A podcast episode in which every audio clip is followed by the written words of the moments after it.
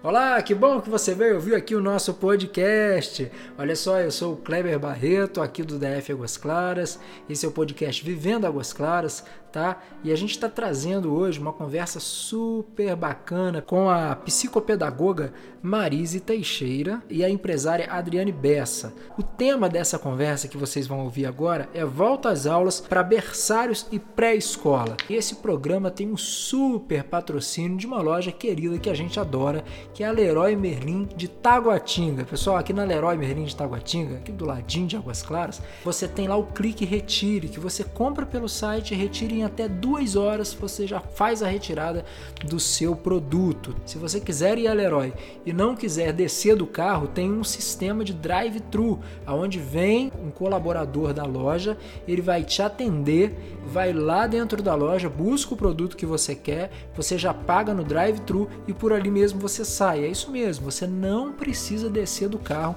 para ser atendido na Leroy, tá bom? Se quiser mais informações, pessoal, tem o WhatsApp da Leroy Merlin e o Televendas. Isso tudo tá no Instagram da Leroy, que é o arroba Leroy Merlin Taguatinga, a casa da sua casa.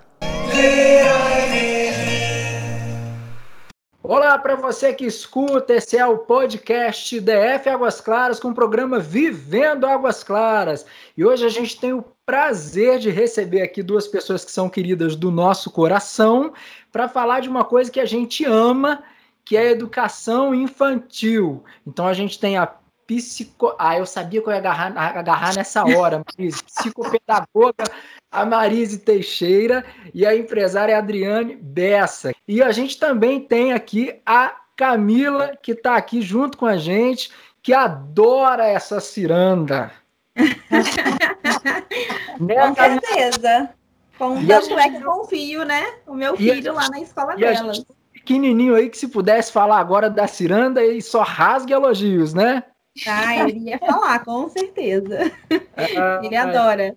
Oh, muito obrigada. Sejam bem-vindas, viu? Marise, tudo bem? Tudo bem com vocês? Tudo jóia. Adriana, Boa noite. Boa noite, Camila. Muito obrigada pelo convite. A gente se sente muito honrado, viu, em estar participando aqui da rádio da nossa cidade. Pessoal, vamos lá. Olha só, para a gente começar a falar de educação infantil, é um tema que eu realmente adoro, viu, pessoal? Eu tenho três filhos, mas eu queria ter mais e a minha esposa não deixa mais. Mas adoro mesmo, assim, adoro crianças, sempre gostei. E esse tema é um tema muito desafiador, né? Assim, mexe com essa coisa assim, ah, ele faz isso aqui, como é que eu resolvo? E eu sei que, olha, eu escuto falar que a Marisa é assim uma fada, né? Que ela tem mágica, né? Ela faz coisas assim. A Camila fala, viu? Olha, fala, Binha, Marisa é incrível. E que legal, que bom saber. Vamos lá. Olha Cléber, só. Incrível, ah. incrível são as crianças, Kleber. É, eu sei, eles são realmente assim, é uma coisa, é, é, muito bom, né? Eu acho que é uma, é uma, como é que fala assim, é um privilégio, Marise, trabalhar com crianças, né? É trabalhar com criança, assim, sentir aquela pureza, aquele carinho que é um amor assim mais puro que a gente pode sentir aqui nessa plataforma aqui que a gente vive, que é a Terra, é, é das crianças, né? E assim, é, é realmente, eu assim, eu tive, eu, eu dei aula para crianças durante muito tempo de música e eu escutava cada coisa das crianças que era assim uma coisa Olha, são momentos assim que eu nunca vou apagar da minha vida. É o Nossa, tempo que eu tive com os pequenos. É muito bom. E aí, o que eu queria saber para a gente começar esse bate-papo é exatamente isso. Que hora que estalou assim e pintou assim a ciranda? A gente vai cuidar do que é de mais precioso que tem nesse mundo. Olha, é uma história antiga, né? Porque eu, na verdade, sou educadora desde os 15 anos de idade já nasci com essa vocação, sou realmente apaixonada. Dispenso os comentários que você já fez. Então, como, como de fato é um privilégio trabalhar com crianças, né? E elas é que nos trazem tanta, tanta inspiração, tantas maravilhas. E a ciranda é resultado realmente de, de uma, vamos chamar, uma aposentadoria minha. Certo. Tá. Eu, como sempre, trabalhei, cliniquei muitos anos também nessa área e tivemos aí uma inspiração e as minhas duas filhas embalaram nesse meu sonho e eu acho que foi mais um presente assim para mim, né? E ah, que hoje elas têm o retorno de tudo isso e são apaixonadas também no que fazem. Assim uhum. surgiu a ciranda. Adriane, a ciranda é o quê? É a paixão, é a razão da nossa vida. É, é o que motiva a gente a trabalhar lá. Mas quem Nós não sabe o que é a ciranda, a ciranda é uma... É um berçário Isso, de educação okay. infantil, é uma instituição de ensino infantil, trabalha com crianças de 0 aos 2 anos, né, que é o nosso berçário, e de 2 aos 5 anos e 11 meses, que é a considerada educação infantil. Lá a gente tem é, a parte pedagógica, né, que é uma escola conveniada ao sistema positivo de ensino, e nós temos contraturno, nós temos aulas especializadas como balé, capoeira, musicalização, inglês, nós temos projeto de saúde bucal que e legal. tudo mais que uma escola hoje em dia, né, é, pode oferecer aí para nossa para nossa criançada. Que bacana. Camila, tem gente que se tivesse ouvindo tava quase chorando já, que tá quase tendo que sair Ah, ele ia querer estar tá falando aqui, sem dúvidas. Eu queria acrescentar, eu como mãe, né, que tenho meu filho lá na Ciranda, é uma peculiaridade da Ciranda que eu admiro muito, é porque eu vejo que elas conseguem oferecer um ensino que ele é praticamente personalizado porque as turmas são muito reduzidas ah. e eu ah. vejo que eles têm uma atenção com cada criança que é muito peculiar. Sempre quando eu vou às reuniões e eu tenho a oportunidade de conversar com a, com a tia, né, com a pedagoga responsável ali pela, pela sala, é, ela fala coisas do meu filho que eu sei que ela conhece o meu filho. Ai, que legal. Eu sei que ela observa ele de muito perto. E a Marisa nem se fala. A Marisa, eu falo assim, que dá vontade de guardar ela num potinho e trazer para casa. Porque pra nada dar perto, a gente tirar ela tipo o gênio da lâmpada, sabe? Assim. para ela aparecer e para ela. Porque ela é realmente fantástica. A Marise, gente, olha, ela é fantástica. Que ela tinha que ter uma coluna no DF Águas Claras falando de educação infantil, tá? Opa, opa! Olha, Marise. Gostei é da ideia, Mas vocês são muito queridos, vocês, clientes e crianças, são muito queridos. A gente só tem a agradecer, porque a gente ali é abençoado, nós somos abençoados com o nosso público. Muito legal. E a gente sabe que é um, é um trabalho que não dá para desenvolver se você não tiver amor, né? É, é verdade. Outra coisa também, Kleber, que eu considero de muita importância é, é quando você é, vai acatar essa criança, quando você vai receber esse público, é, tem aquele primeiro passo que os pais vão à escola, visitar a escola, é, conhecer um pouquinho da escola. E é, e é muito importante porque ali você abraça realmente aquelas famílias que elas, elas têm os mesmos ideais elas têm os mesmos objetivos, que é a formação é, da criança, é, é, uma é mais voltado para a questão é, cognitiva, Sim. solitária, né, é carinhosa. Então é a primeira infância. E eu, por ter trabalhado tantos anos e ainda trabalho nessa área, o que me incomodava muito é realmente ver essas, esses déficits que a criança ou adolescente leva, que isso tudo poderia ter resolvido lá na primeira infância. Né? Tá. Então, por isso, a escola Ciranda, ela é muito envolvida com essa questão afetiva, ela é muito é, preocupada com o bem-estar da criança, né? Porque quando você dá, a criança tem o retorno, ela Sim. dá o retorno Ô Marise, e dentro disso que você está falando, assim, é, a criança, de, é, de fato, ela mostra tudo o que se passa em casa? Mostra. Você consegue, pela criança, enxergar lá dentro da casa dela? Sim, a, a, querendo ou não, você entra um pouco na, na, na, na questão psicológica, né? Uhum. E, e você, a criança, ela é muito espontânea, a criança não consegue camuflar, a criança não consegue esconder. Então, certo. de uma forma, é numa brincadeira que a gente, claro, não é papel da escola fazer uma terapia, mas ali a interação do professor, do monitor, do, do, do profissional da educação tem que ter esses olhos, né, para poder perceber realmente o que, que a criança está dizendo. Aí que mora a importância da troca. É, é o profissional conseguir tirar da criança sem, sem, sem perguntas, sem, sem, sem aperto, sem, uhum. sem, sem agressão nenhuma, de, de, de, modo nenhum, ela consegue tirar da criança aquilo que a criança está querendo dizer, aquilo que a criança está vivenciando de fato, né? Então, isso tudo é passado por um filtro e a gente consegue, como a Adriane mesmo falou, e nós temos aí a Camila, né, que é uma mãe muito querida, uma família uhum. queridíssima, avô, enfim, todos, né? Sem contar com o Bento, que é o especial, é a estrela.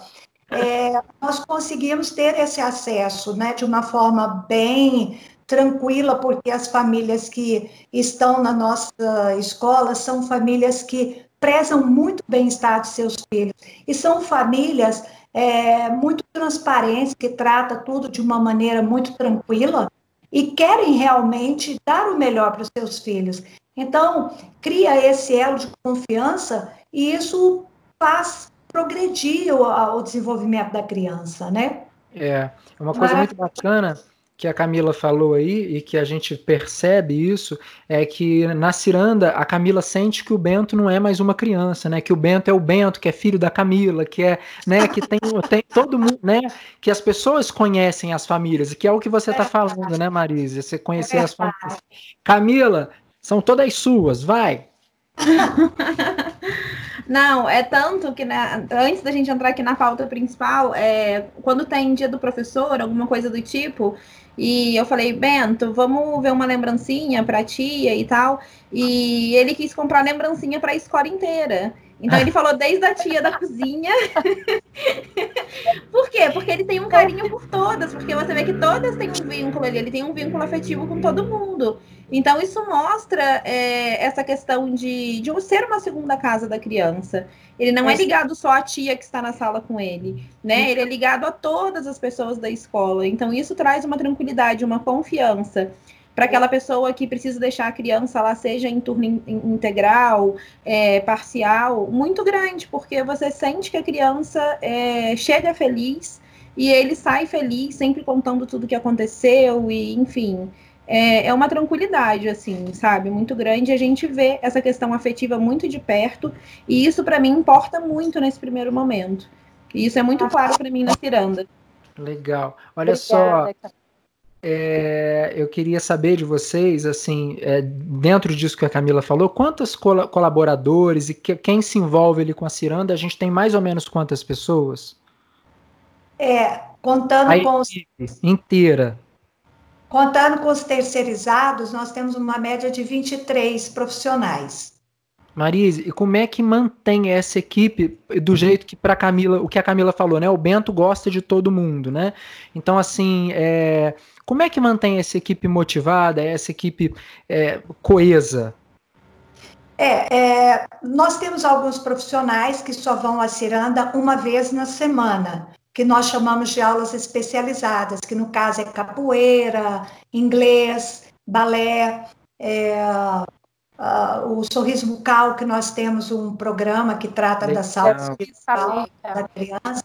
Isso. A música, né? A musicalização.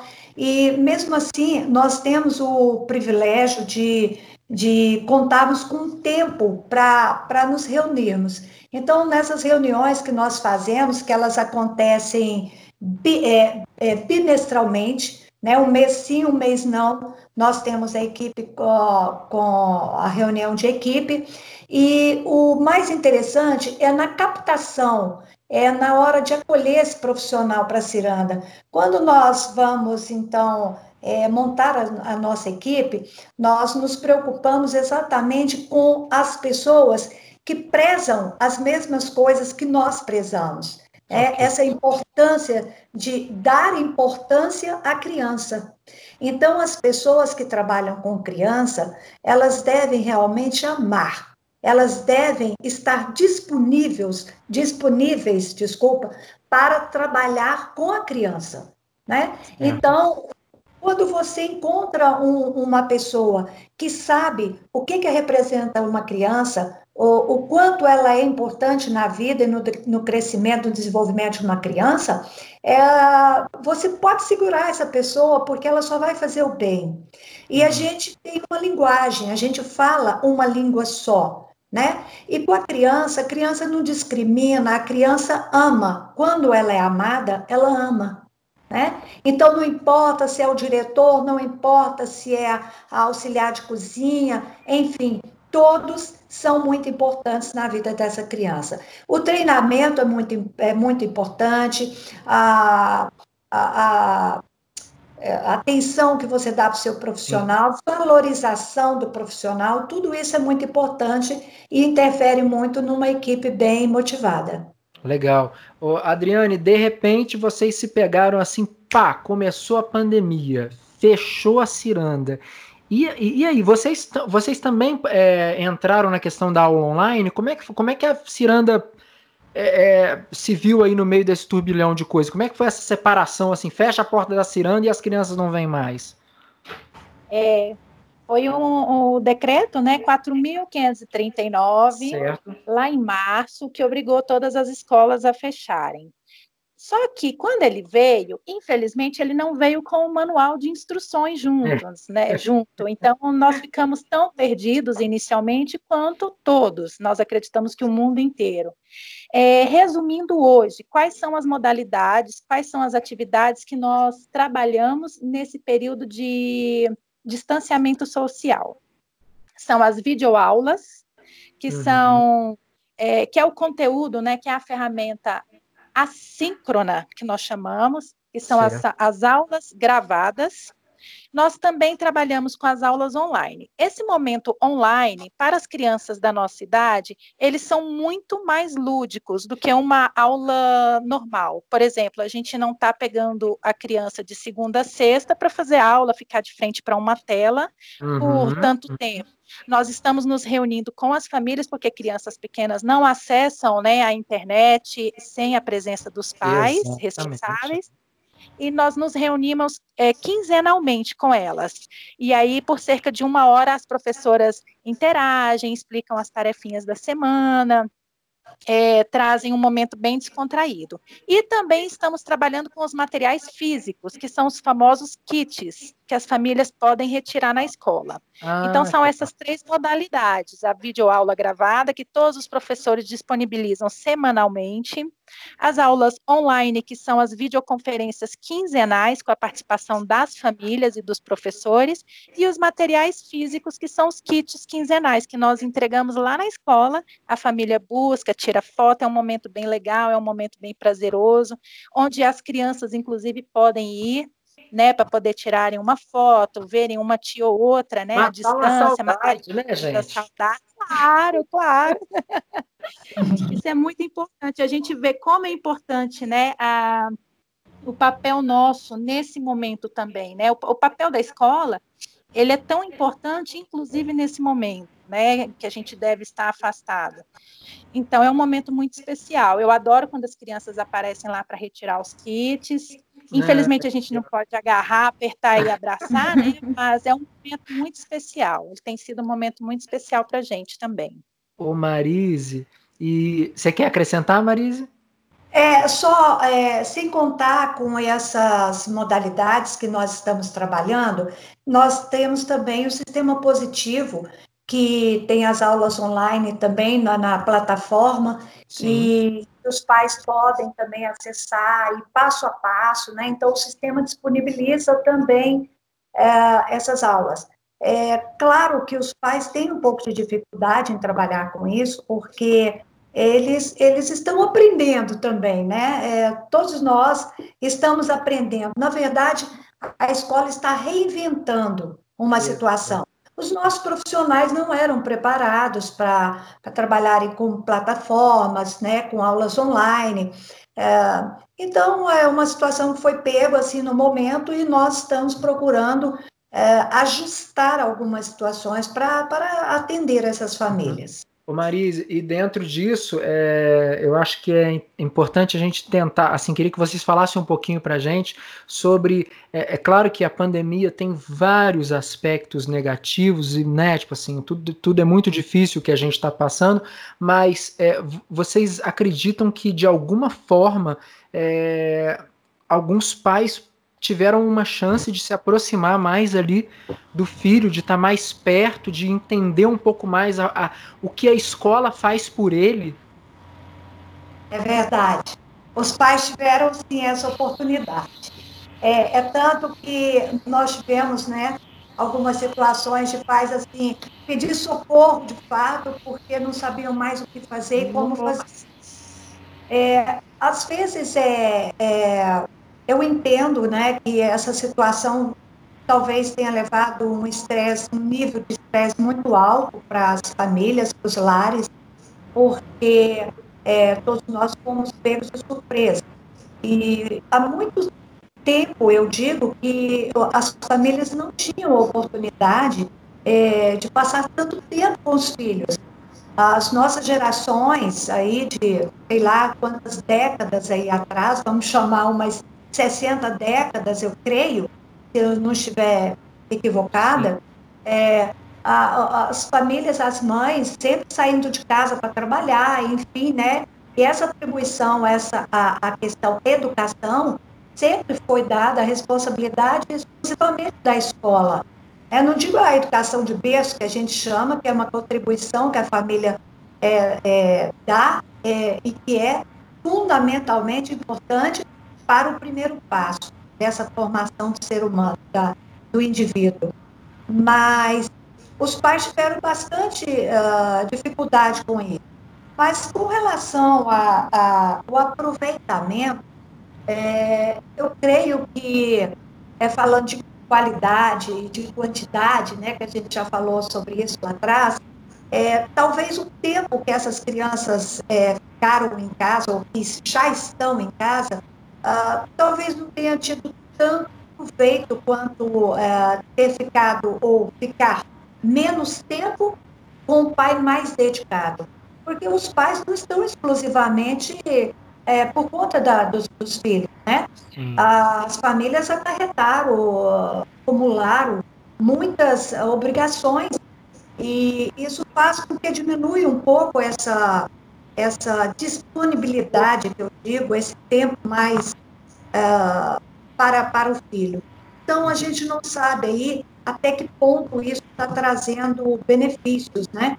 Mas, com certeza, a acolhida da família para as crianças não existe igual, é incomparável. É, é. Camila, meu amor, eu tô. Eu, isso aqui para mim é um bate-papo, minha filha. Eu não tô nem vendo a pauta, não tô nem olhando. Então, você quer seguir a pauta? Senão eu, eu boto café aqui na mesa a gente vai.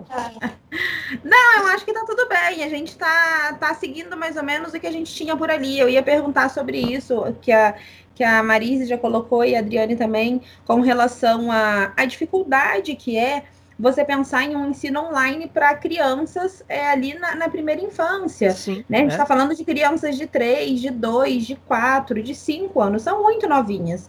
Né? Muitas dessas crianças estão naquela fase assim de pico de energia, elas querem correr, elas querem se movimentar. Então, é muito difícil o papel da escola, eu fico pensando assim, é, né, nessa adaptação, né? Como se adaptar, como responder aos anseios da família. Eu vejo que nesse momento, talvez, é, é hora da família ser protagonista, né? É. E dar a mão para a escola e achar um ponto de equilíbrio ali do que, que, é possível ser feito. Mas a família precisa pegar a mão da criança e ela precisa ser protagonista nesse momento, porque a criança está em casa, né?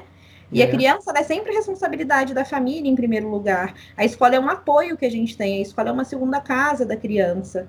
Né? Então eu fico vendo essa questão dessa dificuldade, que eu, eu adorei a ideia dos kits, eu achei é, fazer a criança ir até a escola, eu enxerguei nisso, é uma maneira, inclusive, de manter o vínculo. Eu vejo que sempre que ele chega lá, ele tem aquela vontade assim de voltar de aí ele lembra, sabe? Aí ele fica com aquela vontade de voltar à escola, ele encontra uma tia, ele encontra outra. Então isso é uma maneira inclusive de você manter vivo na criança aquele vínculo, que assim, não é que acabou a escola, que não terá mais, porque talvez a criança tenha essa sensação, a depender da idade, né? Porque foi de repente rompeu, houve um rompimento. Então, isso é uma maneira muito legal de manter o vínculo, né? E eu vejo também uma maneira é, dos pais estarem próximos e ver um pedacinho do trabalho que a escola faz com o filho dela em, em, em sala de aula. Isso também é um aspecto bastante positivo, eu acho, assim, que os pais estão tendo a oportunidade de estar mais próximos disso, sabe? De ver o desenvolvimento, como que ele acontece, assim, mesmo que sendo só um pedacinho, mas é muito interessante nesse aspecto. Legal. Quer falar, Adriana? Legal. É, é, só aproveitando o gancho né, dos kits que a Camila é, mencionou aí, é, os kits, apesar de serem entregues quinzenalmente, ele é bem é um conteúdo muito rico, né? E a Marise, junto com as nossas professoras, a, as responsáveis lá pela parte da pedagogia, elas tiveram um cuidado muito especial em preparar esse material. É, a Marise mencionou também a questão do sistema positivo do site, né, do SPE com você. Apesar de ser muito completo e muito cuidadoso, é, ali não tem o rostinho da tia do, do nosso aluno. Ali, quem está ali é o profissional lá de Curitiba, que trabalha, é o professor responsável pela, pelo Infantil 2 lá de Curitiba. Então, é importante a gente trazer o rostinho da professora, é importante a gente trazer um material mais personalizado. Então, eu quero até aproveitar para parabenizar a Maris mais uma vez aí com as professoras. Os kits realmente estão tendo um retorno bem legal, as crianças estão adorando.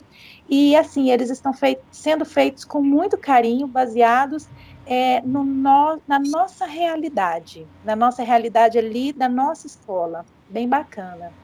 Legal. Como e é que eu quero acrescentar também, só, só um minutinho, Kleber, que muito adequado também à realidade das famílias, porque eu converso muito com mães que têm filhos às vezes, em outras escolas, e eu noto que, por vezes, essa questão da aula online, ela se torna um estresse infinito. Ah, porque elas precisam fazer com que a criança de 3, 4 anos sente na frente do computador e fique Legal. ali por X tempo e tem que fazer X atividade, Y. E, e o kit da Ciranda, ele é muito mais lúdico. Então, assim, tem plenas condições, às vezes, de eu deixar o Bento sentado ali e eu coloco o que, que ele vai trabalhar e eu só supervisiono. E aí eu sento ali uns 10 minutinhos, dou uma supervisão mais de perto, levanto, faço mais alguma coisa. Então, não me exige estar ao lado dele como, é, entre aspas, né, uma aula online. Tá? Então, achei é. muito adequado também a realidade da criança e não, não é um estresse a mais para a família. Eu acho muito importante colocar isso, porque eu tenho acompanhado e isso está sendo a realidade de muitas famílias, essa questão do estresse da aula online. Verdade, de dar conta, de ter é horário, verdade. de sentar, né? Por isso que tem uns é memes aí, por isso que tem uns memes, né, Camila? Que, que aparece assim, o pai chegando na porta da escola, despejando as crianças lá, né?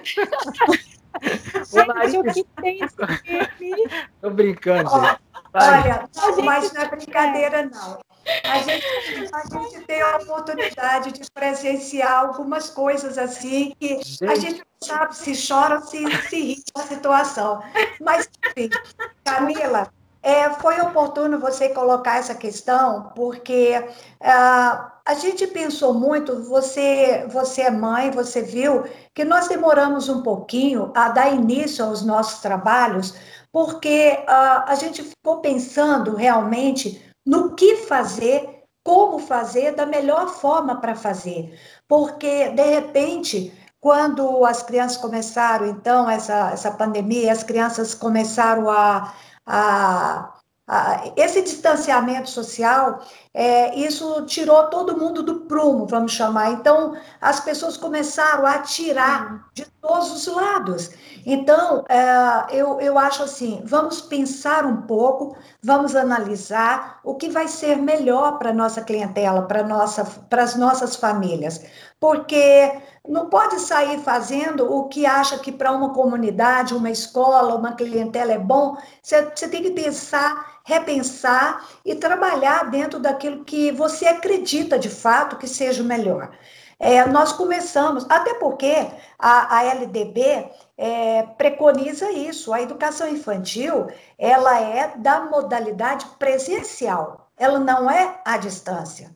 A não ser que isso venha mudar, eu não sei como, como eu já falei, a questão do ensino infantil é uma questão muito afetiva, né? É, é muito lúdica, é de toque, é de carinho mas É, quando nós pensamos, então, nesse material que a Adriane chama de kits, nós pensamos exatamente trabalhar com projetos lúdicos. O que, que é lúdico? É, é a literatura infantil, o que, que é lúdico? Né? É, é são esses, essa, é, essa contação de história que eu pensei, eu comecei a, a iniciar, eu iniciei o trabalho por aí. O que que os pais nesse momento de, de, de distanciamento, que estão enclausurados, vamos chamar assim, o que que os pais têm feito com seus filhos? Contar, não é, Kleber? Eu creio Sim. que você tem feito isso.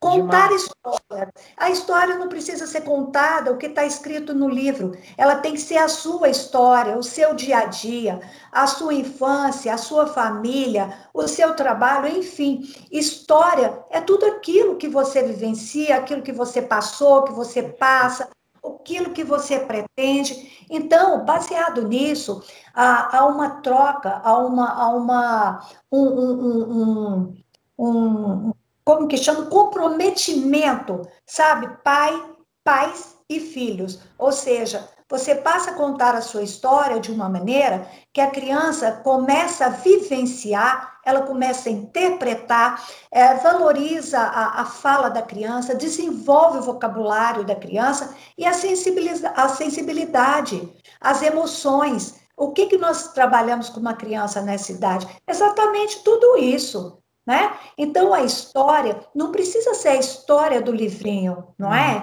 E quando você leva o livrinho para casa, a criança, para mim ainda, o que é mais desafiador dentro da, da educação é o hábito da leitura sabe? Por mais que a escola trabalhe isso, é o hábito da leitura. Por quê? Os pais perguntam, professora, por que é tão difícil é, fazer com que o meu filho crie esse hábito da leitura? Eu pergunto o seguinte, pai, vocês têm o hábito dessa leitura em casa? O seu filho te vê fazendo leituras? Não, eu não gosto de ler. Então, os pais, a família, em especial nesse momento, é um modelo absoluto da criança. Então a criança, ela tem tendência a fazer o que ela vê os pais fazendo. Se é o exemplo que pega, que pega na mão aí. Não é mesmo? É o exemplo que pega na mão dessa criança, né? Quer dizer, é, não é a questão de falar, é a questão de fazer. Porque a criança, ela copia o que de fato ela vê e não é. o que ela ouve. É. Né? Então, o hábito da leitura é desafiador. Então, eu creio que esse momento os pais estão aproveitando, as famílias estão aproveitando, fazendo rodinhas em casa, né? Aí a mamãe imita lá um personagem, o papai imita outro, o irmãozinho imita outro. Enfim, eu acho que esse é um momento para a gente investir bastante nesse hábito, sabe, da leitura e, e, e, tentar fazer com que realmente isso vire uma, uma, um conto e uma história diferente e que perdure para sempre aí para muito legal. Como você falou de história, deixa eu uhum. contar uma aqui rapidinho. Olha só, é, eu, olha como é que o exemplo é interessante, porque muitas vezes parece que aquilo não está entrando no seu filho, né? Uhum. Que você está fazendo, mas aquilo não está indo. Mas aí, certa vez, eu estava saindo ali do Águas Claras Shopping e fui pegar o elevador, eu e a Fefe, a minha filha mais velha, que na época tinha ali seus sete anos mais ou menos, e aí é, ela parou na porta do elevador botou a mão para segurar o elevador e, e botou todo mundo para dentro do elevador, todo mundo que tinha que entrar. Só ela ficou de fora, né? E aí quando entrou todo mundo, que ela entrou, né? Aí aquilo me chamou atenção, inclusive eu, esperou até eu fui o penúltimo, eu entrei, ela entrou atrás de mim. Aí aquilo eu vi, fiquei na minha, né, e tal. Aí quando, quando abriu o elevador lá no zero, que a gente desceu, ela botou a mão por dentro, fez, né, pro pessoal passar, eu falei, pô, vamos lá. Aí passou todo mundo, a gente desceu ali no Águas Claras Shopping e eu falei: Poxa, filha, que legal, por que, que você fez isso? Ela, na lata, ela falou assim: Eu sempre vi você fazendo isso. Parabéns, papai. Olha, parabéns. Eu falei, gente, olha só que bacana. Então ela viu que aquilo. É, porque é um ato que ninguém dá importância, né? Mas eu é. sempre dou é. muita importância. Alguém que entrou no elevador e me deu bom dia, é. ou alguém que botou, a, segurou algo, fez, sabe? Qualquer, qualquer ato assim de boa ação, né? Eu sempre gosto muito disso. E aí é, foi muito legal ver ela falar assim: ó, eu sempre vi você fazendo isso. Né? Então eu não falei para ensinar ela, foi um ato que não foi falado, né? Não. Foi exemplificado e ela pegou. Isso. Muito lindo, parabéns. Né? É, é. Muito a bacana. importância da atitude, né? Do comportamento. Exatamente, exatamente. E aí, olha só, já que a gente falou um pouquinho disso aqui, Camila, se eu sair da pauta, me puxa a orelha. Ó, já que a gente falou um pouquinho disso aqui, é, eu queria, eu queria é, perguntar para vocês se vocês sentem também que, a, que muitas pessoas hoje faz uma terceirização da educação daquela outra, Marise, sabe? Daquela outra, daquela que você falou lá do berço e tal. Vocês sentem isso? Tem algumas famílias assim que sabe, que entrega na escola e fala assim, olha, fica o maior tempo possível aí porque eu não tô conseguindo mais, sabe? Isso acontece. Eu quero ouvir que não, quero ouvir que não, quero ouvir que não. Olha, Kleber, é... Outra pergunta, Camila, outra pergunta, Camila. Ai, Não, deixa a Marisa responder. Ela vai responder. Olha, é, Kleber, eu não diria assim, sabe, que os pais estão querendo se isentar dessa responsabilidade. Eu, eu vejo que hoje os pais eles se ocupam muito ah, o, o, o, a questão hoje, a demanda de trabalho e, e de estudos, e enfim, o tempo é muito corrido e eu sinto que o, pelo menos a nossa clientela não é assim, você vai pensar, ah, clientes, Isso, clientes. Deixa, deixa ô, ô Maria, só para recolocar a minha pergunta, eu queria que você tentasse sair mesmo no, do âmbito da, da ciranda, tá? Assim, ah, de maneira bem. geral, sabe? Tipo assim, ah. de uma maneira geral, o que a gente sente, assim. Sim, claro. Bem, Kleber, falando dessa forma geral, eu cliniquei muitos anos, então eu posso te dizer com segurança. Tá. É, muitas famílias é, têm sim o desejo de transferir essa educação dos filhos. É, talvez por não se sentirem aptos, talvez por, por realmente querendo se safar de uma, de uma responsabilidade. Porque educar não é fácil. Educar exige tempo, persistência, tolerância, paciência, amor, compreensão. Então, ah, às vezes, os pais, eles preferem se terceirizar. E ainda eu vejo, né, como eu ainda é, atendo várias famílias, eu ainda sinto que algumas famílias se irritam um pouco com a questão de, de serem chamados para para ajustar um comportamento do filho, é, se sentem a, agredidos quando você fala que aquela criança está precisando de limites, enfim. Ai, então a gente sente isso.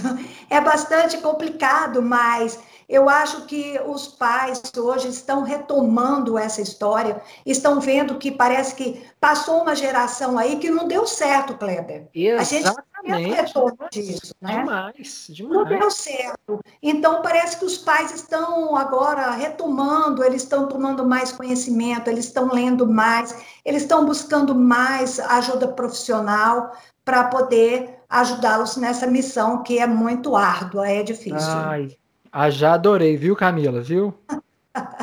Não, ela é fantástica. É... E eu vejo também, nessa questão que a Marise está colocando, é, eu vejo que as últimas gerações, a minha geração mesmo, é, é uma geração muito habituada à facilidade. Né? Ah. Se eu pensar no tempo da minha tataravó, ela tinha que plantar aquilo que ela ia comer. E aí, se viesse uma chuva e acabasse com tudo, ela ia ficar sem a mandioca lá que ela plantou no quintal dela. E ela ia ter que se virar de uma outra forma e matar o porco para comer. E hoje é uma geração que você pede uma comida pelo iFood e ela chega aqui na porta da sua casa. É. Quentinha. Entende? Então são gerações que vão crescendo é, com, com uma série de facilidades. É como se a gente se desacostumasse ao desconforto. Você está falando é, que a gente foi. Né? Ficando... É uma... Você está falando que a gente foi ficando mais Nutella. Nutella. Exatamente. Sem dúvidas. Eu não tenho é, dúvidas é disso. Verdade. Porque nós somos uma geração muito Nutella. E é incrível. Não é, Adriane? Sim. E é incrível, sabe, que muitas vezes a, os pais chegam na escola e até duvidam da gente quando você diz que o, o filho comeu o tal legume, que a criança come fígado, que a criança come peixe.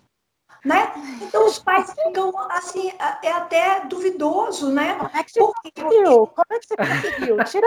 Eu não acredito que ele comeu. Então, eu vejo o seguinte, a criança, ela é muito é, inteligente, ela é muito é, sabida, né? Então a criança, ela se adequa ao esquema que foi imposto. Se na escola você coloca no prato e pede para comer um pouquinho, lógico que a gente não vai obrigar, é claro que tem criança que tem intolerância a determinados tipos de sabores, de, de, de alimentos, né? Mas a gente estimula muito a criança a gostar de tudo. E, e na escola ela participa e faz tudo, em casa não. Por quê? Porque ela sabe que em casa, se ela falar que não vai comer aquilo, a mãe desiste na mesma hora e pergunta o que, que ela quer comer, entende? Então, são comportamentos que às vezes nós responsabilizamos as crianças, mas que na verdade não é responsabilidade da criança, essa responsabilidade é nossa, né? Então nós é temos que fazer com que as coisas aconteçam de uma maneira satisfatória.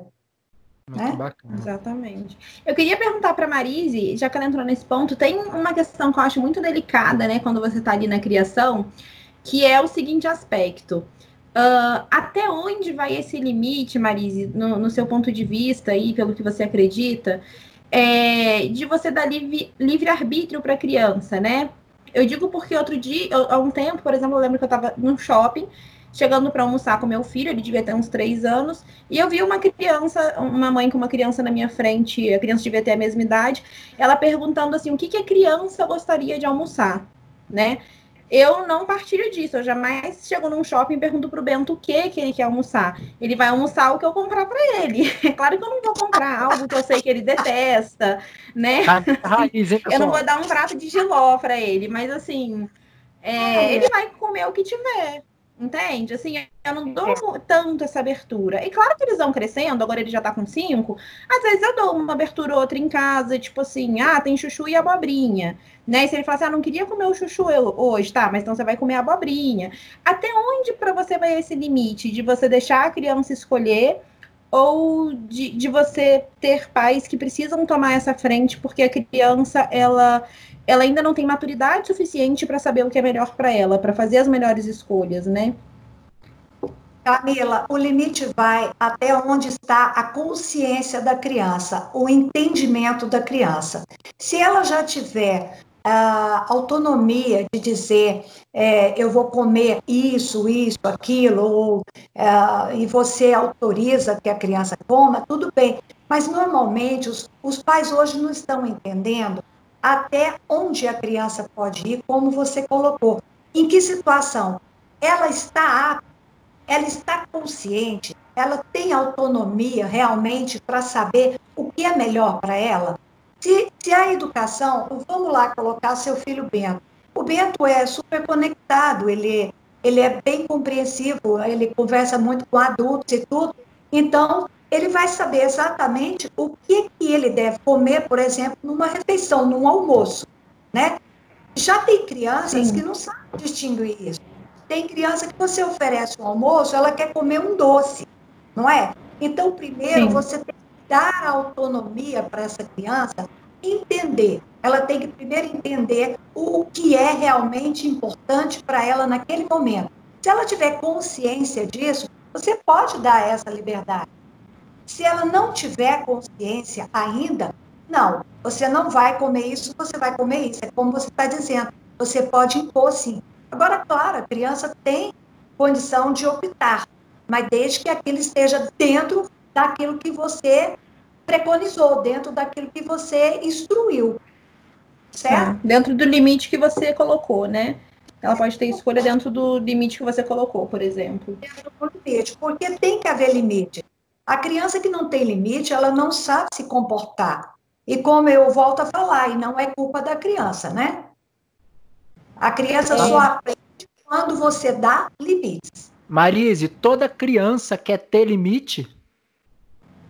Não, Kleber, porque na verdade a criança ainda não entende o que, que é limite. Aliás, a criança tem muita dificuldade em respeitar os limites. Porque a criança, ela vai, ela vai em busca daquilo que dá prazer. O que, que a criança quer? Se você colocar É, ela quer, ela só quer o que é gostoso é. para ela. Gostoso em todos os aspectos, né? Se você diz não, que tem que fazer outra coisa, ela começa a entender o limite aí nesse momento. Eu não posso isso, eu posso outra coisa. Então, ah, não é uma questão da criança querer ou não o limite. A criança é resistente naquilo que ela não deseja para ela. Tá. E nós é... que chamamos de limite. Ok, entendi, super entendido. Quer falar, Diana? É só observando que a Marisa está falando de um modo geral, né, num contexto geral, de crianças no modo geral, mas a gente tem várias, assim, crianças é, com deficiência, né, que tem a sua, a sua né, é, peculiaridade, vamos dizer assim, né? Uhum. cada caso é um caso, né, só isso. Legal, legal. Camila, quer ir? É, eu queria fazer uma pergunta para a Adriane, né? Que aí vai para o lado mais decreto de novo. Eu queria que a Adriane colocasse, eu vi que ela está bem por dentro dessa questão da reabertura, é, como que vai funcionar essa reabertura? Adriane, pelo que vocês têm de informação até o momento, é, como, como que vai funcionar a dinâmica ali da, da escola no recebimento das crianças nessa reabertura? Tá ótimo, Camila. É, em relação ao decreto, né, eu acho que está Claro, né, no sentido de que as escolas poderão retomar as atividades presenciais a partir do dia 27, as escolas particulares. As escolas públicas, elas têm um cronograma a seguir, né, também já determinado pelo governo, que vai até lá em meados de agosto, se eu não me engano, até início de agosto. Ele já tem um cronograma próprio. Nós, enquanto escola infantil e particular, nós vamos reabrir no dia 27 de julho. É, o que, que o decreto diz em relação às crianças até os três anos, né? Porque houve um, um, questionamento, uma confusão muito grande em relação à idade, né? Que pode retomar as atividades presenciais. É, lá na, na, nossa escola, por exemplo, nós trabalhamos de 0 aos 6, né? De 0 a 5 anos e 11 meses. Em princípio, pelo decreto, nós não podemos abrir para as crianças de 0 aos 3. Então, nós abriríamos no dia 27 para as crianças de 4 em, em diante. Porém, há uma movimentação muito grande, nós fazemos parte aí de vários grupos, tanto de donos de escola, quanto de sindicatos, né? O próprio Sinep já se manifestou. É, há uma expectativa muito grande do governo é, corrigir, vamos dizer assim, eu não sei se seria uma correção, mas ele esclarecer melhor, ou até mesmo corrigir essa questão das crianças de 0 aos 3, que é a creche, né? Que ele fala que não pode abrir. Por quê? Quando ah, o decreto saiu lá no início, no finalzinho de março, aquele primeiro decreto básico lá de é, número 40, eu tenho até o nome dele, o número dele, né? A gente não esquece. 40.513. Não, 539.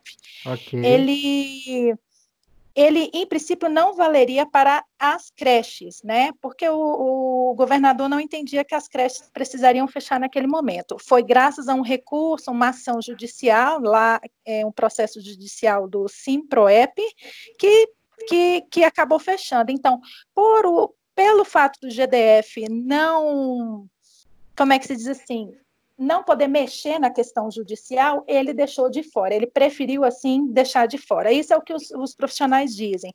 Mas há, sim, uma expectativa muito grande de voltarem todos. Por quê? Não estamos voltando com a creche por questões de segurança, por entender que eles têm menos, têm mais probabilidade a, a ao coronavírus ou não. Legal. Não tem nada a ver, é simplesmente uma questão jurídica, uma questão jurídica mal resolvida. Então, a gente acredita que até dia 27 tudo esteja mais claro. Ok. Adriane, e as medidas de segurança? O decreto, ele fala sobre ah. isso? Sobre o que a escola Sim. deve adotar, a higienização? Sim. Sim, nós já temos todos, é, todas as escolas, eu acredito que estejam trabalhando aí para retomar no dia 27, todas elas já estão com seus protocolos, tá? É, eu vou dar uma resumida, o da Ciranda já está pronto também, ele é baseado numa sugestão do, do próprio Cinep, o próprio Cinep também está divulgando o protocolo para suas escolas, e cada um vai adaptando de acordo com a sua realidade, né? Dentre elas, além da, da, dos dispensers de álcool em gel que a gente já possui na escola, as pias é, para lavatórios, né, para todos higienizarem as suas mãos com água e sabão o tempo todo, nós estamos, é, nós já aderimos, né, Marise, é, dispensers é, lúdicos, vamos dizer assim, aquele que tem um pedalzinho que a criança vai chegar no dispenser Sim. com um pezinho e, e, lavar as mãos nas entradas da escola, na área do fundo, né, que é onde a gente tem a nossa quadra de esporte. Nós já aderimos, já é, fizemos aquisição das máscaras da equipe, né? Claro que ela já, na verdade, a nossa equipe ela já tem um protocolo de. Quem lida com educação infantil em especial, o berçário, tem um protocolo já, um procedimento operacional padrão muito específico, muito rígido. Então, ele não vai mudar muito do que a gente já pratica no dia a dia. A escola Ciranda também, por ser um espaço, assim, igual você citou lá no início, né, da nossa conversa, é um espaço mais é, reservado, nós é, não teremos muitas grandes adaptações a fazer que nem os nossos colegas, né? Nós sabemos aí de um universo de escolas que tem mil alunos, a gente sabe que eles vão ter que fazer é, as mudanças de um metro e meio entre uma carteira e outra de coleguinha. A gente vai ter que extinguir a questão da fila, que a fila normalmente a criança coloca a mão na outra. Então, tudo que a gente vai fazer é, para o retorno tem que evitar o contato físico. As atividades de esporte, no caso nosso lá específico, balé, capoeira, nós estamos nos reunindo com os professores especializados para eles trazerem sugestões diferentes que que eles tragam atividades específicas dele, porém adaptadas também, né, ao tempo de pandemia. É, que mais que eu posso citar? As máscaras, usar o, ah, o tapete sanitizante, claro, nós vamos já colocar os tapetes é, nas entradas da escola. As crianças vão ter que trazer suas máscaras de casa. Em princípio, o protocolo que foi divulgado lá nos nossos grupos de, de diretores de escola, ele não exige máscara para as crianças menores de três anos, tá? Mas eu acredito que isso não esteja é, é, especificado em algum lugar ainda, tá? Nós vimos casos aí de escolas que já retomaram as atividades, tanto no, em, em Campo Grande, se eu não me engano, no próprio Amazonas, acho que no Amazonas já retomaram as atividades essa semana, então cada um tem uma forma. A gente tem que ver como isso vai ser aqui em Brasília até a nosso retorno. Mas o básico é esse. É, a equipe trocar de uniforme, né? Eu sei que sempre foi um, um, protocolo padrão. A gente não vai retomar com a equipe 100%, até porque as crianças não retomarão de início, né? Em sua uhum. totalidade. Então, isso Você tudo diz a, a quantidade vai... de colaboradores, né? E isso tá, tá reduzindo já. Isso tudo a Sim. gente vai é, dançando conforme a música, vamos dizer assim, né? Conforme a, a, necessidade. E a gente pode falar que a ciranda, então, ela está preparada para voltar.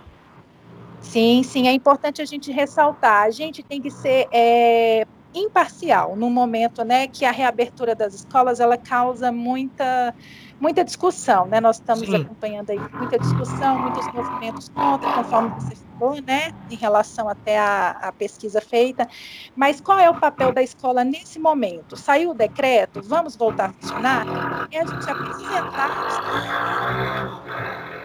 Nosso papel é apresentar à comunidade como a gente está se preparando para que ela se sinta segura, né? Porque eu tenho certeza que os pais querem, no fundo, trazer as crianças para a escola, no fundo, eles querem se sentir seguros. Então, o nosso objetivo aqui é esse: é mostrar que nós estamos preparados, é, nós, é, nós é, queremos as crianças de volta, com toda a segurança.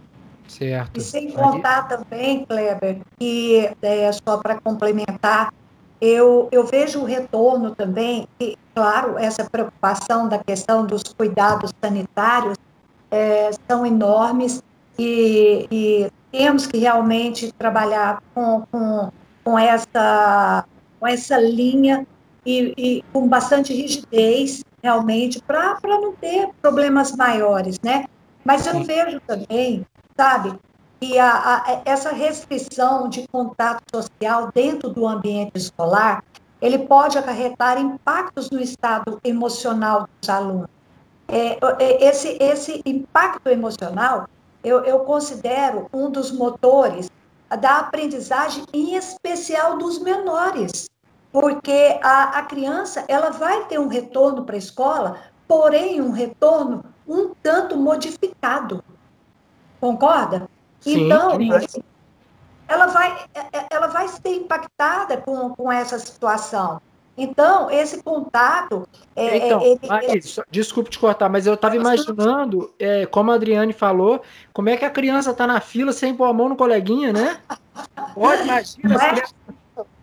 É, é, é, as professoras elas têm uma missão muito importante aí, né? O é. professor, como é. sempre teve, né? Como sempre teve, ele vai ter agora mais do que nunca uma missão muito importante em tentar de forma lúdica, né, Marise, é estabelecer novas novas regras, né, para o convívio. É impossível, é, eu estaria sendo hipócrita em dizer aqui que na educação infantil as crianças não vão se tocar, né? Eu acho que isso aí, é, aliás, até mesmo o monitor, como é que chega uma criança lá chorando, o monitor não acalenta, né? Isso é muito Exatamente, importante. Exatamente. É. é. isso está no protocolo, isso está em todos os protocolos que nós acessamos, é, é, responsabilidade, é dever do monitor, do professor, do cuidador acalentar aquela criança. Assim como é dever dele também cuidar da saúde da criança e cuidar da sua própria saúde. É, eu não citei aí a questão dos termômetros também, mas a nossa escola já, já, já comprou né, os termômetros digitais, né, a partir de, do retorno, e desde agora nós já estamos usando, inclusive para as visitas, é, se vai algum fornecedor entregar algum material de ah, limpeza, se ele passar pelo portão de entrada, ele vai ter a temperatura aferida também. Então, muito são algumas legal, coisinhas que a gente vai ajustando, né, para tentar é. se adaptar ao novo, vamos dizer, ao novo normal, porque a pandemia está aí, o é. coronavírus não tem previsão para vacina, e a gente tem que ir se adaptando conforme né, a, a os órgãos.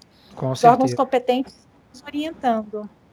Ótimo. Marisa? Porque, Kleber, o, o, esse contato mais próximo, ele é muito importante na construção de vínculos entre profissionais e aluno no processo da aprendizagem. Sim. Né? Então, por isso, esse treinamento para com os nossos profissionais, para ter, como a Adriane colocou, esse cuidado é, em colocar uma situação nova, que, como a Adriane mesmo disse, o novo normal, que nós estamos chamando agora, né?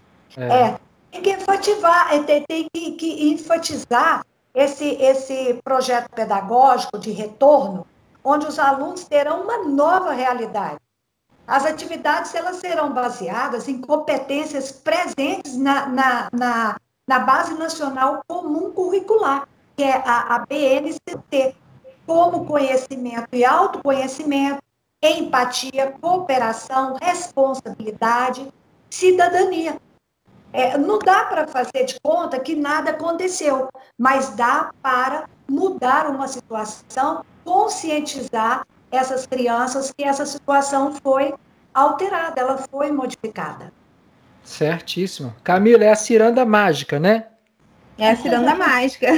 Ah. Eu gostaria de acrescentar, eu vejo muita gente desesperada é, e com uma emotividade muito exacerbada, falando nas redes sociais, é, sobre a volta às aulas e etc. Né? Hoje em dia, eu acho que existe muito uma, uma sentimentalidade muito tóxica. Né? As pessoas se prendem muito a isso, de, de, de me ferir, de me, né? é uma coisa absurda. Elas não se ligam aos fatos, né? mas só a sensação que aquilo provoca. Então, assim, ninguém é obrigado a voltar à escola tá? Para quem aí for dar o chilique, ninguém é obrigado a voltar à escola. É, é opcional. A família que se sentir segura de enviar o seu filho, o seu adolescente, ela pode, ela tem o direito de escolha, né? Isso é uma escolha que tem que ser individual. Então, eu sou totalmente a favor da volta às aulas. É, eu acredito que as famílias que, que se sentem seguras e estão dispostas a assumir esse risco controlado, né? E outras que precisam enviar, como eu coloquei aqui, né? Muita gente, eu vejo muitos casais aqui em Brasília, principalmente, que é uma cidade muito nova, que moram aqui e não têm família. E ambos é. trabalham e ninguém pode abrir mão dos seus empregos, e muitas vezes são profissionais de saúde. Então, né, existem uma série de questões, as realidades, elas são muito diferentes. Então, quem pode uhum. manter o filho em casa, mantém, né? Isso é importante a gente colocar, não é obrigado, né? Porque as aulas voltaram que você vai ser obrigado a nada, né? Só para deixar isso claro. Ô, Camila, você acha é que o pessoal é assim? Você acha que o pessoal é assim? Outro, Oi? Outro dia, você acha mesmo que o pessoal é assim? Outro dia eu recebi uma foto aqui da Camila passeando com o Bento na rua, falando, ah lá, DF, Águas Claras, só tem gente passeando na rua. ah, mas eu já falei que eles vão montar um álbum meu, se eles quiserem colocar o dia que eu vou, porque eu vou todo dia. Eu vou todo dia. Então pode montar um álbum meu. Ô, ô Camila, é, ah. é interessante a, a, a, gente colocar aqui que a Ciranda está tá fazendo uma proposta é, bem especial, né? Porque a intenção da escola sempre foi, é tanto que todo o nosso planejamento é diferenciado, inclusive a carga horária da ciranda, né? A gente sempre, desde quando abrimos a ciranda, nós abrimos com essa intenção de atender, é, vamos dizer, 100% as famílias. E, e nós fizemos a proposta, é, e quero agradecer muito aos pais que puderam continuar conosco, e os que não puderam, com certeza, numa outra oportunidade, teremos de volta, né? E eu acredito nisso. E, e, e colocar que a Ciranda é, vai fazer, é, já está programado isso da melhor forma possível para atender essas crianças é, em termos de reposição. Nós vamos fazer reposição de carga horária conforme a possibilidade de cada um, de cada família e de acordo com o interesse também dessas famílias, né? As aulas individualizadas especialmente para as crianças de 5 anos, como nós falamos, que é o último ano da escola infantil, né? Porque a escola, a, a Ciranda já tem a fama de né, a, que a criança sai alfabetizada e sai lendo fluentemente a coisa maravilhosa. Vale até né? ressaltar, te interrompendo, Tia Maris, desculpa, mas vale ressaltar que isso aí foi até uma demanda que a gente eh, recebeu dos próprios pais, né? A Camila é também é representante da turminha do, da, da formatura, vamos dizer, que é a turminha que se forma uhum. esse ano, então, foi baseado mesmo nessa preocupação das crianças, do, do, dos pais, das famílias do Infantil 5, que a Marise trouxe essa, essa, essa proposta especial. Legal. É, é, é uma necessidade, é porque eu, eu penso o seguinte: não houve perda, deixaram de ter ganhos, né? Eu okay. penso isso, porque ganharam outras coisas muito importantes com essa convivência familiar. Mas é, aos sábados, né, nós vamos fazer aí uma programação também. E como a Adriane mesmo disse, a Ciranda tem espaço físico e profissionais competentes e disponíveis para fazer esse atendimento adequadamente. Ou seja, nós estamos aí abertos à negociação, é qualquer tipo de negociação, qualquer é, intenção que os pais venham reivindicar é, e condições nós estamos abertos aí a, acatar e, e ajustar para poder fazer o melhor que, que pudermos para que isso venha surtir um efeito legal até no final do ano aí. Muito legal. Camila, vamos ter que fazer o 2, hein? Não, eu sabia. Eu te falei isso.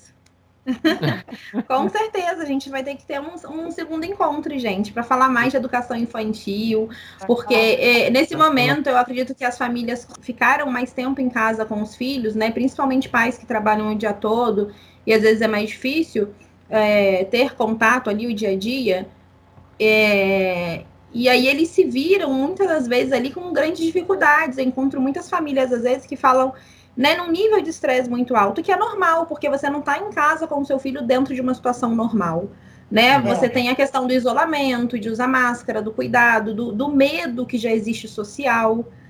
Né? Então é um ambiente diferente de fato. Fica todo mundo um pouco mais tenso, um pouco mais estressado, vamos dizer assim, pela situação em si. Mas eu ia até fazer essa pergunta para Marise, se ela acredita que para a educação, eu acredito nisso, né? Eu acredito que quantidade também é muito importante, falando em quantidade de tempo. Né? Eu sei que hoje não é a realidade de muita gente, de muitas famílias, mas eu não acredito só na qualidade, sabe? Acredito que a quantidade é, também é um diferencial. Você precisa separar algum tempo para ter com a criança ali, porque é nesse tempo que existe a troca, que existe o vínculo, que existe é, a sua percepção sobre o que está acontecendo com aquela criança, né? Queria que a Marise falasse um pouco disso. é, Camila, a quantidade. Uh, uh, é tão importante porque a criança tem o tempo dela. Né? Não somos nós que, que, que passa, que eh, você para avaliar uma criança, você não vai dizer, olha, em 10 minutos, em uma hora eu vou fazer isso. Cada criança tem um desenvolvimento que é peculiar, né? é, é, é, é totalmente diferente. Então, às vezes, é, você consegue é, passar um conteúdo para uma criança em uma hora, já outra criança precisa de uma semana. Então, o tempo, ele é necessário. O tempo, ele é muito precioso, ele é muito importante. Quanto mais tempo você passa, maior é a sua percepção, como você mesmo colocou, maior você pode, é, é, mais atenção e mais atenta você pode ficar com, com detalhes, com, com, com, situações que você pode tirar uma, avaliar, vamos chamar essa, essa situação. Agora, quem não tem tempo, quem tem pouco tempo, tem que prezar muito o pouco tempo. O que, que é o pouco tempo, né? Porque às vezes os pais dizem, não, eu passo a, duas horas com meu filho à noite, mas às vezes os pais estão sentados vendo futebol, estão no celular, a criança está ali chamando. Então, se você tiver uma hora apenas, fique de fato uma hora com seu filho, dedicando, olhando nos olhos, trocando informação, fazendo perguntas, observando. Né? Então, eu digo que a observação é tudo. Quando ah, nós temos pais observadores, nós temos crianças com muito mais facilidade em todos os aspectos. O desenvolvimento dessa criança é, é muito mais rápido, vamos chamar assim. Né? Então, essa questão tempo, tempo precioso. É, mas você não tem, encurta. É, e não errar na educação é uma coisa que não dá para não acontecer, né? A gente vai viver tentando, errando e acertando, né? Assim, eu, isso que você falou é muito legal. A, eu, eu assim, a, o João e a, eu tenho aqui três, né? A Maria Fernanda, o João e a Lulu. E aí o João e a Fernanda estão tendo aula, então eles são maiorzinhos, já tem, eles já conseguem ficar no computador e fazer as atividades dele, já separar o horário de estudo, que vai brincar. Mas, cara, a Lulu, a Lulu é o dia inteiro aqui em casa, sabe? E aí ela me chama para brincar de boneca. Aí lá vou eu brincar de boneca. Aí eu pego o telefone, né, brincando com ela de boneca, eu pego o telefone e tal. É, às vezes vou gravar um stories com ela ali brincando de boneca ou fazendo alguma coisa, e ela fala assim, pai, vamos brincar, mas sem o telefone. Olha Quando só. ela fala sem o telefone, ela está justamente falando, olha, agora sou eu, né, cara? Então, ela está assim, mostrando. Exatamente. Como ela que eles tá percebem isso, né? Às é. vezes eu juro que eu tô disfarçando, eu juro que eu tô assim, mas ela, oh, pai, deixa o telefone ali. Olha só, está vendo como, como eles cobram isso, né? É, é o tempo deles, né? Então é o momento deles e eles têm todo o direito, né, de cobrar isso. Claro, claro, claro. É claro. isso. É, e eu vejo assim, pessoal, assim, é, agora voltando um pouquinho para o tempo que eu estava muito ativo, que eu estava dando aula para o Cadu, Adriane, sabe? Porque é, a música. E, e olha só, e agora falando um pouquinho da parte da educação musical, a música, ela tem uma coisa, eu sempre falo assim, ó, todo psicólogo, terapeuta tinha que trabalhar com a musiquinha, porque a ah. música, ela tem uma chave que faz assim, ó, pafo e abre, Sim. né? Então, é assim, é, eles queriam muito, muito, né, Camila? Quantas vezes eu começava a dar aula e falava, opa, agora aqui virou sessão de terapia. Uhum. E a gente ia conversar e a gente ia, sabe, e ele ia falar coisas que vinha lá de dentro da casa deles e tal. E eu via, gente, quantas, quanto, quantos jovens às vezes já perdido, assim, sabe? Indo para um lado que eu falava assim, gente, sabe? O que que tá faltando ali, sabe? Já teve casos, Maris, da gente lá na escola mesmo, a gente chamar pai e mãe e conversar. Falar, gente, vem cá, olha só. O seu filho me falou isso, isso, isso, isso. Sabe o que, que ele quer? Ele quer só ficar perto de você. Sabe aquele cartão que, que, que ele está andando no bolso, que você falou que ele pode gastar o que ele quiser? Ele não quer aquele cartão. Era desse jeito. Eu falei, ele só precisa. Tá, é, ela, ele falou para mim que não fala com você dentro de casa. E ele queria te abraçar, só que ele tem vergonha. Abraça ele, sabe? Essas coisas que às vezes a gente acha que tá longe da gente, mas está perto. Eu fico muito tá vigilante perto. com os meus meninos para ver se eles, sabe, se eles. E porque, como você falou, Marise, não tem receita de bolo. A Fefe é de um jeito, o João é outro, completamente diferente. E a Lulu é um outro caso lá, sabe? Então, cada um você vai tendo que, que, que experimentar e que, fa que fazer com ele de um jeito diferente, né? É, você, é como se você tivesse que ser um pai e uma mãe para cada um, né? Assim, diferente, né? É verdade. E quando você respeita os seus filhos, né? Eles respeitam você também, né? É conhecer os interesses, conhecer os desejos, as vontades isso é muito importante. Claro que dá o limite, mas ouvir um pouco, né, e saber um pouco mais deles, isso é fundamentalmente importante.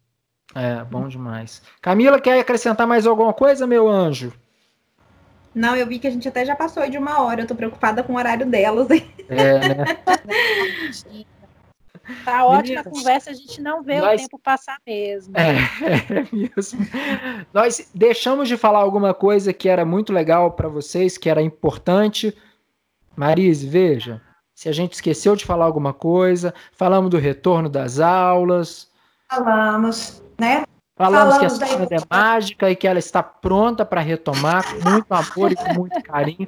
Olha, olha isso é uma coisa que me chama não, isso é uma coisa que me chama atenção mesmo, assim, com todo, assim, é, é, eu acho que, pessoal, assim, com todo carinho, é, o fato da gente já ter uma amizade é, não diminui nunca o profissionalismo de vocês, tá? Assim, tá. queria deixar isso muito claro. É, e, e me chamou a atenção, de fato, tocou o meu coração a maneira que o Bento fala da ciranda sabe? É. Como ele queria, o sonho dele era que um dia, né, Camila, eu fosse com ele na ciranda para me conhecer a ciranda. Falei, nossa, é.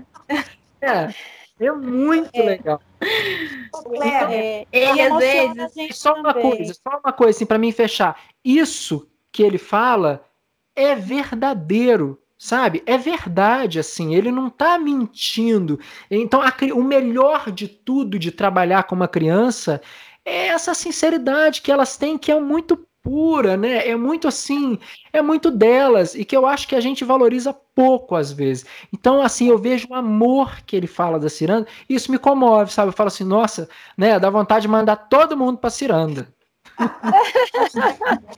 Olha, eu quero falar aqui também, Marisa, em nome de, de, toda a equipe, que nós nos emocionamos muito toda vez que a gente recebe algum feedback né, das crianças. Esse tempo de pandemia tem deixado todo mundo muito sensível, né? Sim. Por questões óbvias. E a cada alô, a cada áudio, a cada fotinha que as Imagino. crianças mandam no WhatsApp da nossa escola é motivo assim, de muita emoção para as professoras, para gente a gente se emociona muito. Então, é recíproco isso aí, viu? Essa questão aí do amor, do carinho, é, é, é muito importante para a gente. Legal. E até porque, Kleber, eu vejo que a escola ela tem que ser um atrativo, ela tem que ser uma coisa muito boa, porque ah, os pais ainda usam aquela questão de, olha, eu vou te mandar para a escola, você tá, tá, tá me dando trabalho, você vai para a é. escola. Impressionante. Você, você vai faltar aula. Se você ficar bonzinho hoje, você não precisa ir para aula. Olha lá o Kleber fazendo caso. Isso, isso. Então, ou seja, é, é, é, eu acho, eu acho tão, tão legal quando os pais dizem o seguinte: olha, lá em casa não tem sábado e domingo. Às vezes chega no sábado, a criança ainda não tem noção de tempo, né? Muita ah, noção. Muito legal. A criança levanta no sábado, no domingo, pega a mochila, pega o uniforme e fica ciranda. Gente, isso nos alegra muito, porque eu, eu sou uma profissional que eu sempre entendi a importância da escola na vida da criança, né? Na vida do cidadão, vamos chamar, do, da, das pessoas. Então, se a criança é, faz da escola um parque de diversões, vamos chamar assim, um lugar gostoso, ela vai gostar de estudar, ela vai saber lidar com as pessoas, ela, ela vai saber, ela vai, ela vai ter ganhos demais na vida dela. Então, eu sempre digo para os nossos profissionais: nós temos que convencer as crianças de que realmente a escola é o melhor lugar que existe. Nem é a casa da vovó, é a escola não é? Exatamente. E, e, e os nossos... Para ganhar da casa da avó tem que ser bom demais, hein? Mas aí, lá é a casa... Eu, eu sou a vovó, então é a casa da vovó. Então... Isso mesmo. Aí eu faço a casa da vovó. Então, é, a, a escola... Oi? Não, pode concluir, desculpa. A escola, a escola, ela tem que ser realmente o melhor lugar, sabe? Então, os professores, eu digo que o professor é um artista. O professor, ele tem que ter é, muito desejo, muita vontade de ser professor, de ser ah, educador. Ah, que legal, que legal, ele que legal. Tem que inventar, ele tem que criar, ele tem que fazer. Então, cada dia ele tem que fazer uma história diferente, porque a criança não gosta de, de mesmice. A criança gosta de novidade. O Marise, né? dentro disso que você estava falando, eu estava com uma pergunta na ponta da língua aqui, que era: educar é um dom ou educar, além de ser um dom, ele é, é treinável também? As duas coisas. Primeiro, que o dom já dá a possibilidade de você levar, mas você tem que treinar porque você tem que ter estratégias. Ah. Você tem que você tem que ter habilidades desenvolvidas para atingir o objetivo que é do outro aprender. Então, como as pessoas são diferentes, né? Se você não tiver estratégias, se você não tiver métodos, você talvez não consiga atingir o seu objetivo, que é de ensinar. Então, tem que unir as duas coisas aí. Ai, gente do céu. E aí, Camila? Olha só, Camila.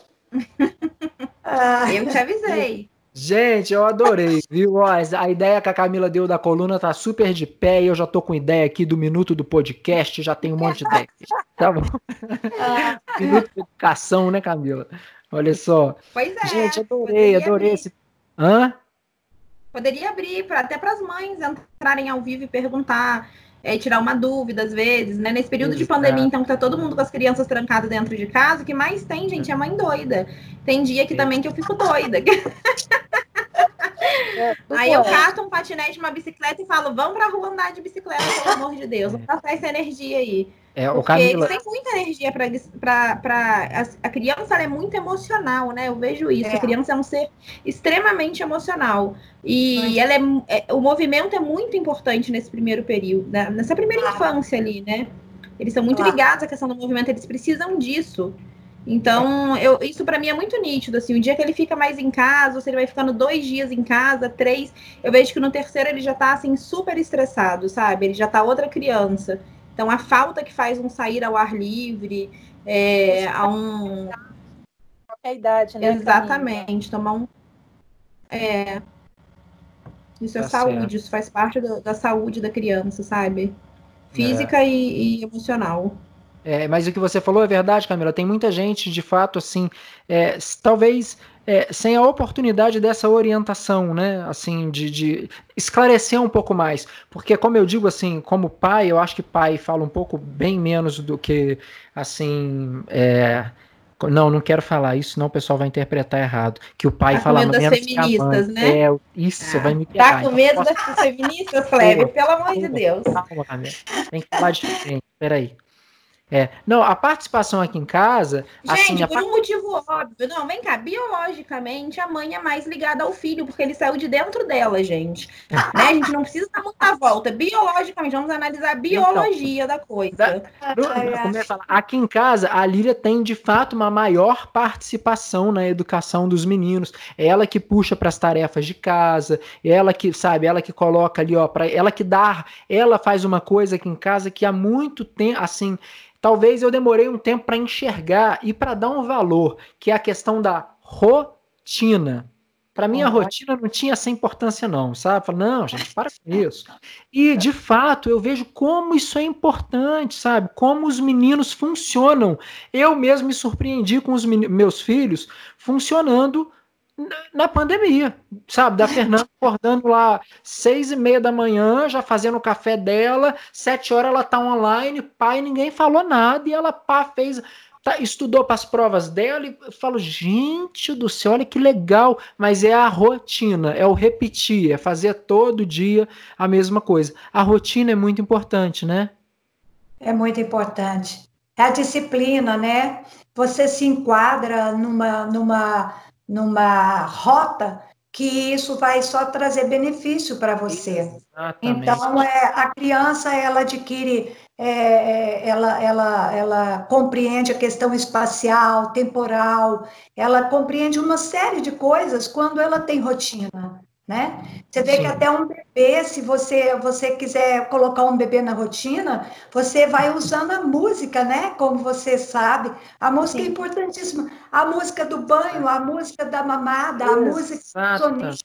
Então, é. você vai colocando essa rotina e a criança vai entrando nessa, nessa, nessa zona né, de, de conforto dela e ela vai se adaptando facilmente a tudo. Então, é, é menos desgastante. Muito né? legal. Muito legal. Eu, eu, eu quero assim agradecer muitíssimo, ah. tá? É, vocês são maravilhosos. Viu? Ah, que isso, com vontade de vocês. Muito, e assim, quero agradecer muito, porque com isso tudo vocês têm contribuído muito, né, com esses esclarecimentos, ajudando é. a levar informação. E eu só tenho a agradecer e dar parabéns para obrigado. Viu, por tudo isso. Muito obrigada mesmo. Obrigado mesmo, viu? Obrigado. A gente que fica feliz e agradecido de vocês terem é, é, somado tanto né, com a gente aqui. Obrigado, viu? Viu, Adriano? Obrigado. Muito a gente que agradece, a gente está tá bem feliz de estar aqui e agradece a confiança, viu? Obrigada, continua, a gente acompanha o DF Águas Claras, não é de hoje, o trabalho de vocês é bem bacana, é muito profissional, a gente admira muito, então, eu não, apesar de eu falar isso sempre, eu acho sempre importante a gente estar tá reforçando, né, a importância do trabalho de vocês na nossa cidade, e é isso, vamos, vamos juntos, né, tentar é, vencer essa essa pandemia, esse momento, esse momento delicado. Obrigada, viu? Obrigada, a vocês. Camila. A gente deseja Obrigada. assim demais que seja uma reabertura assim de muito sucesso, com o carinho e o amor que a Ciranda sempre proporcionou e ofereceu para as crianças, tá? Camila, quer dar seu boa noite para elas? Eu quero dar boa noite para quem está nos ouvindo até agora. Eu quero agradecer muito a Marise e a Adriane. É, eu conheço o trabalho delas ali muito de perto, né?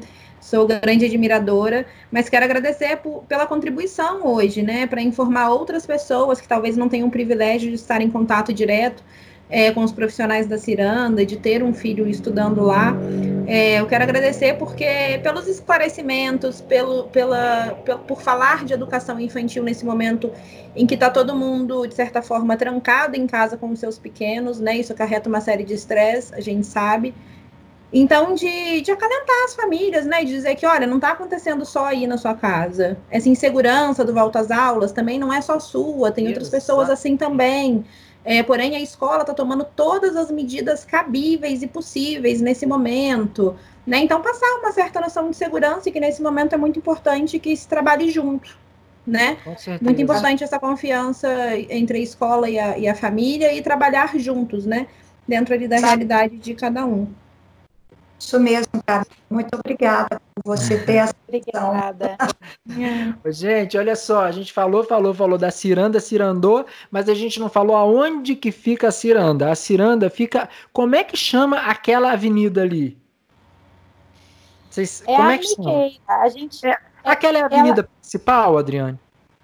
É a principal, a avenida é principal, a principal, de Arniqueira. É onde é, tem o dono de casa é na rua do dona de casa. Isso. Vale ressaltar que não é dentro da cidade é, vertical de Águas Claras, né? Na verdade, Isso. agora a gente se separou, né? A Arniqueira ah, agora é uma gente, é RA, a gente está se separando, apesar de tudo ainda estar ligado à administração de águas claras. Qualquer docu documento que nós é, precisemos buscar tem de ser na administração de águas claras. Ah, é, Mas, Adriana, eu não estava sabendo disso. É, É, ainda, ainda. Apesar de já, já ser uma região administrativa à parte, isso, nós ainda isso. somos Águas Claras, até ah, ah. construírem a nova sede, mudarem todo o processo ali, o procedimento nós, de vocês.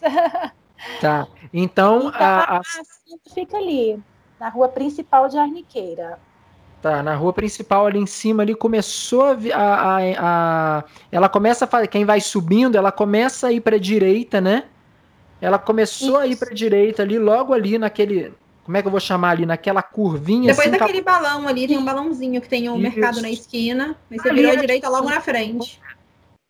Aliás, né, é, nós somos vizinhos da escola pública de Arniqueira, é a única escola pública que tem e que é agora também está funcionando provisoriamente a administração da, da Arniqueira. Então, ah. acima um pouquinho, mas na mesma rua. Na mesma rua. Então, quem quiser conhecer, já falamos aonde eu fica. Tá, quero, tá, eu quero só deixar uma última dica para os pais. Diga. É, um outro diferencial que eu vejo na Ciranda também é a questão que eu vejo muitas escolas, por exemplo, a ah, semana pedagógica, reunião de professores, carnaval, feriado, e emendam muito, né? E eu vejo muitos pais ali em meio a ter que trabalhar em uma situação de vida normal ficam doidos porque às vezes a escola numa semana pedagógica é, emenda uma semana sem aula.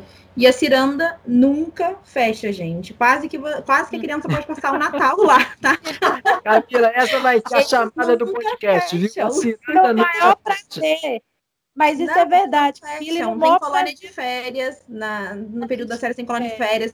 Eles alugam vários brinquedos, então a criança fica doida para ir nas férias. Assim, é uma coisa.